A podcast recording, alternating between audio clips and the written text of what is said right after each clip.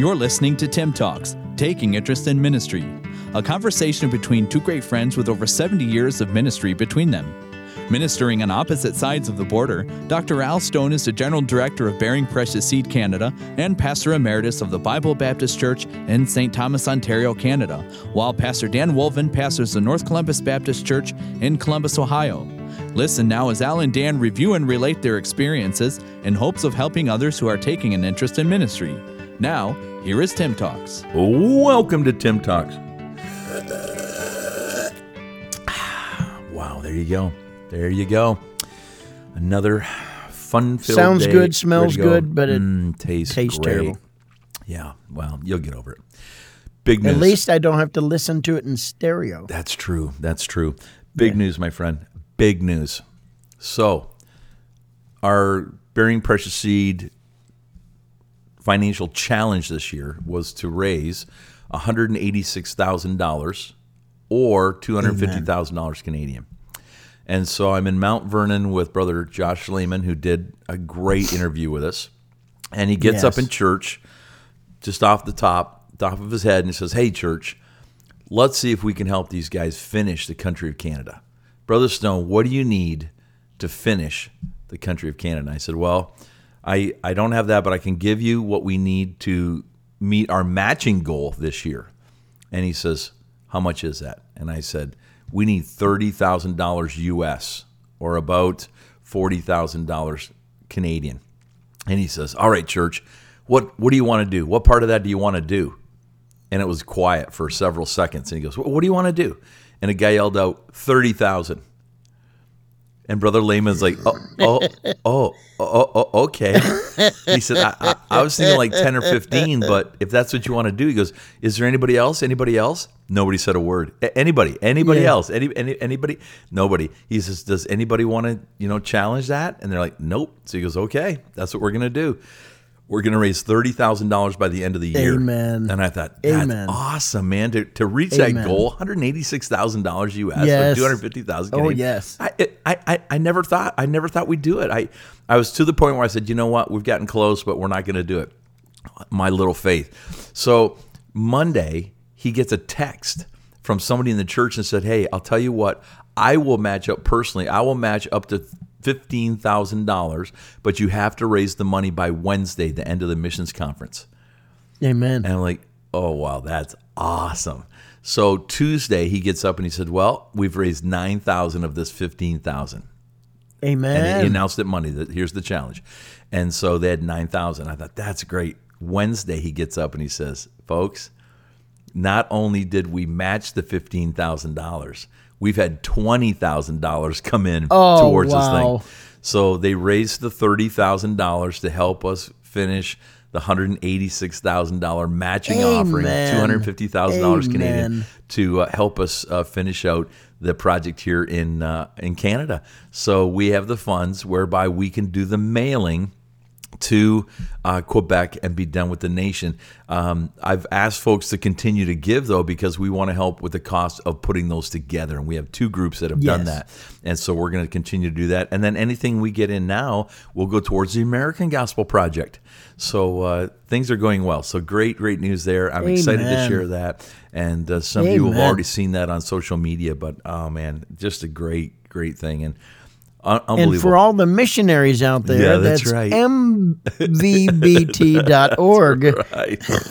so to Mount Vernon Baptist Temple and Pastor Josh Lehman, uh, God Amen. bless you. Thank you, thank you, thank Praise you. the We Lord. That never is just wonderful. We never uh, thought in a million years that was going to happen there. So that's good. It shows great faith and uh, that people really do want to get involved in some great things. So Bless you. Amen. That is just awesome. That's just of the Lord. Yeah, I called the gentleman who gives us that challenge, and uh, I said, "Hey, I want to give you great news. We met it again this year.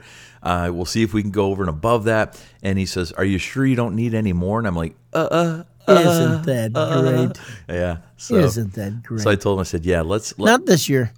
Yeah. Well, I said, But I'll, I'll, I'll talk to you in January. yeah, you're not kidding. Well, I did tell him. I said, well, we are going to start in America, and we've got you know these two groups in Beckley and Milford who are helping us, and I'm sure they could use some more. So, yeah, that's great. And then on top of that, I'm I'm walking out to my car after the service, and a guy says to me, he goes, hey, he says, uh, I just moved from, I believe it's, I believe it's Mass, uh, Massachusetts.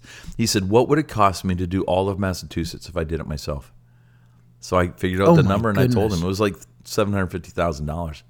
Oh yeah. And I told the Oh, I told the pastor, and he said, "Man, I he might be able to do it." So incredible. So good stuff. Amen. Cool. Cool. Cool. So there you go. So that has nothing to do with the bus ministry, but it does have to do Well, with it the does slightly, you know. Yeah. Uh, I think of promotions. Yeah. You know, Yeah. you, you have to you have to keep it in front of people. You know, people don't know the need Right. until you tell them. And you know, a lot of times, you know, over the years, people would be a little bit shy. Well, you know, I, I'm going here. Whatever you could do, instead of look, here's how much I have. Here's how much we need. Whatever the Lord lays upon your heart, that's wonderful because you have left some places without anything for the Canadian Gospel Project, and you have left other places with quite a bit. And so uh, it's it's of the Lord. Yeah. Yeah, yeah. Dealing with kids today in bus ministry and dealing with their parents, um, we know that there can be some tremendous families and some great help, and then there can be some parents that are really tough to work with. Let's let's talk about dealing with those parents today and and how to maybe um, keep from having some problems and maybe some good ways to build those relationships with parents. What are some things that you did when you were in the bus ministry? The main thing is making sure that you're honest all the time. Yes. If the kids act up, you tell the parents. Uh, if there are times that the kids are just they won't listen, I'm sorry, they can't come back for three weeks. Uh, you know, you have to have some sense of discipline, and I think the parents understand that, and as a whole, they usually agree. And you want them on your side. Excuse me. There have been times whenever we've had to call a parent to come and pick up their child because they just are misbehaving so badly. And sometimes they come back, but sometimes they don't. But whenever somebody's that bad and that obnoxious and that rebellious, um, it's better if they don't come unless they, you know, mend their ways. Yes, Right. we want every kid to get saved, but you don't want to run off kids, the good kids on the bus, because you got a couple of bad kids. Yeah. We found that, uh, excuse me, it's a coughing kind of day. Um, we found that a lot of kids that came on our bus route were were on medications, usually behavioral medications. That's yeah, that's that's and true. the bus ministry it's it sounds terrible but is really a great babysitter for a lot of parents who have trouble with kids and they just want a break. They just need the kids out of the house so they can have an hour or two to themselves. That's not every home that's not every parent but we did have a lot of those. And so you're gonna you're gonna have these kids who come and they're gonna be off of their medication. And they're going to struggle. They're going to struggle with having, you know, good behavior on the bus. Be prepared for that. Understand that. Maybe do some research on what those meds do and how they act and how they how those kids are going to act when they're not on them. And you need to know that and work within that. And then, you know, again, if you have parents that will give the information, you can ask them: Are there are there any medications that we should be aware of in case your kids do get in trouble, uh, they get sick? Um, have that information available, and with you know phones today and and uh, computers, we can keep track of that stuff. But I think that's important. But I think yeah, you're right. Um, to to really establish a great relationship with parents really defeats a lot of problems on the bus later. It if does. This kids, if those kids know, hey, I'll call your parents and they'll come and get you, and they know what that parent's going to do when they get hold of that kid, they're going to hug him and kiss him and tell him they love him. Um, those, those kids will straighten up pretty quick. And we used to have behavioral problems, and, and I would say that, okay, I'm calling your mom. Why? Why? They're, she's going to come and get you. And if that mom or dad had to leave home and come to the church and get Yes. them, that kid knew they were going to be in big trouble. So Yep. some of those things can help as well. Yeah, and uh, then as far as dealing with kids with meds, at sometimes you just have to tell the parent we don't have the facilities to be able to take care of your child's needs. I'm sorry, you know. I'm it just um, there. There have been many people over the years that I've heard sort of complain, like, ah, I don't want to be just be a babysitter for these kids. I do because we're trying to give them the gospel. We're trying to give them the word of God. I don't care the intent of the parent. Um, you know, as long as the child is going to listen and behave, man, I'm thrilled. You know, and and even then, if the parent is just thinking, well, it's a babysitter, then they don't want to come and pick them up either. You know, and, and they want to make sure that they behave so they can go every week Right. if they just want to get them out of their hair. I don't care what the intent is. I mean, God can use a lot of different strange people's uh, ideas uh, for His glory. So the opportunity is there that you've got the children, you've got an opportunity to invest in them. And I, I can still hear, I was driving a bus home quite a few years ago, and this particular bus captain would teach the kids hymns and so he had he had uh, he he was saying, uh, "All right, we're going to sing what can wash away my sins? Nothing but the blood of Jesus." And so he said, "That's the thing. It's that's the only thing that can wash away your sin is the blood of Jesus." And a little boy, he was maybe fifth grade, sitting in the front seat. He goes, "The precious blood." Oh, He, he just he didn't say it to him. He just said it out loud Right. from his heart. right, right. You know, he had gotten saved like a year earlier. Wow. The precious blood. I mean, just you have an opportunity to change a child's destiny and you know, really lay some good foundation for Christian character for the rest of yeah, their life. Yeah. Let me let me discuss this, and this might be a help to some. When a child goes missing from the bus route, we've had we've had kids who came to church, and Oh. some of them either got on the wrong bus going home, or Mm-hmm. um, a parent picked them up and we didn't know, or the kids just decided they were going to walk home because they were mad they didn't want to go on the bus. Yeah. And we had to very quickly find out where a kid was. And we've had parents call and say, Hey, the bus just pulled up and my kid didn't get off. Where's my kid? And you go into panic mode immediately trying to find that child. And I remember the heart attack that you have as a pastor, realizing it. we may have Mm-hmm. lost a kid or somebody got out of our care. What are some things that you guys did to maybe help prevent that? And then what was the protocol if that child did come up missing? Well, the larger the the amount of children, the more difficult that it is, and the greater need for structure. Um, I do not ever advise um, people just to okay, we're done. We're done with Sunday school and church. Goodbye, and boom, you know, there's a flood there. Uh, oftentimes, they bring them in in a line and they try to get them out in a line. Now, uh, you know, sometimes it doesn't doesn't work out, but it's it's oftentimes that massive exodus there. You want to funnel all of the riders through the same door, and don't start going out multiple exits and wandering and all of that stuff. So, coming in and out, uh, coming in, the bus workers take them per class. Uh, so you need enough enough bus workers that'll be able to take them per class, not just open up the doors and let them run. Uh, so they need to be taken to where they're going, so you know you took them there, and that illuminate a lot of stuff, even the teens. And I would always make it like, all right, you're not a bunch of kids. I'm not going to make you hold hands and stand in line, but you know, let's let's make our way on. And you just notice if somebody goes in the restroom or whatever, hang around a minute or let one of the, you know, teen teen workers know, hey, you got three kids in the restroom over here. Just sometimes they don't need to use a restroom. They're planning on ducking out, and that's the best Right. best start, you know. Right, so right. keep with them, keep an eye on them is going to take many of the problems away. Yeah. Get three counts Yes. on on your way in and count three times on your way back before you leave. Yeah, let me say that um, we used to count, but here's the problem. Sometimes a kid gets on the wrong bus and you count them as one of your riders, but they're on the wrong That's bus. true. So we used to do a name call. We did a roll call and they had to, you know, I'm here, I'm here.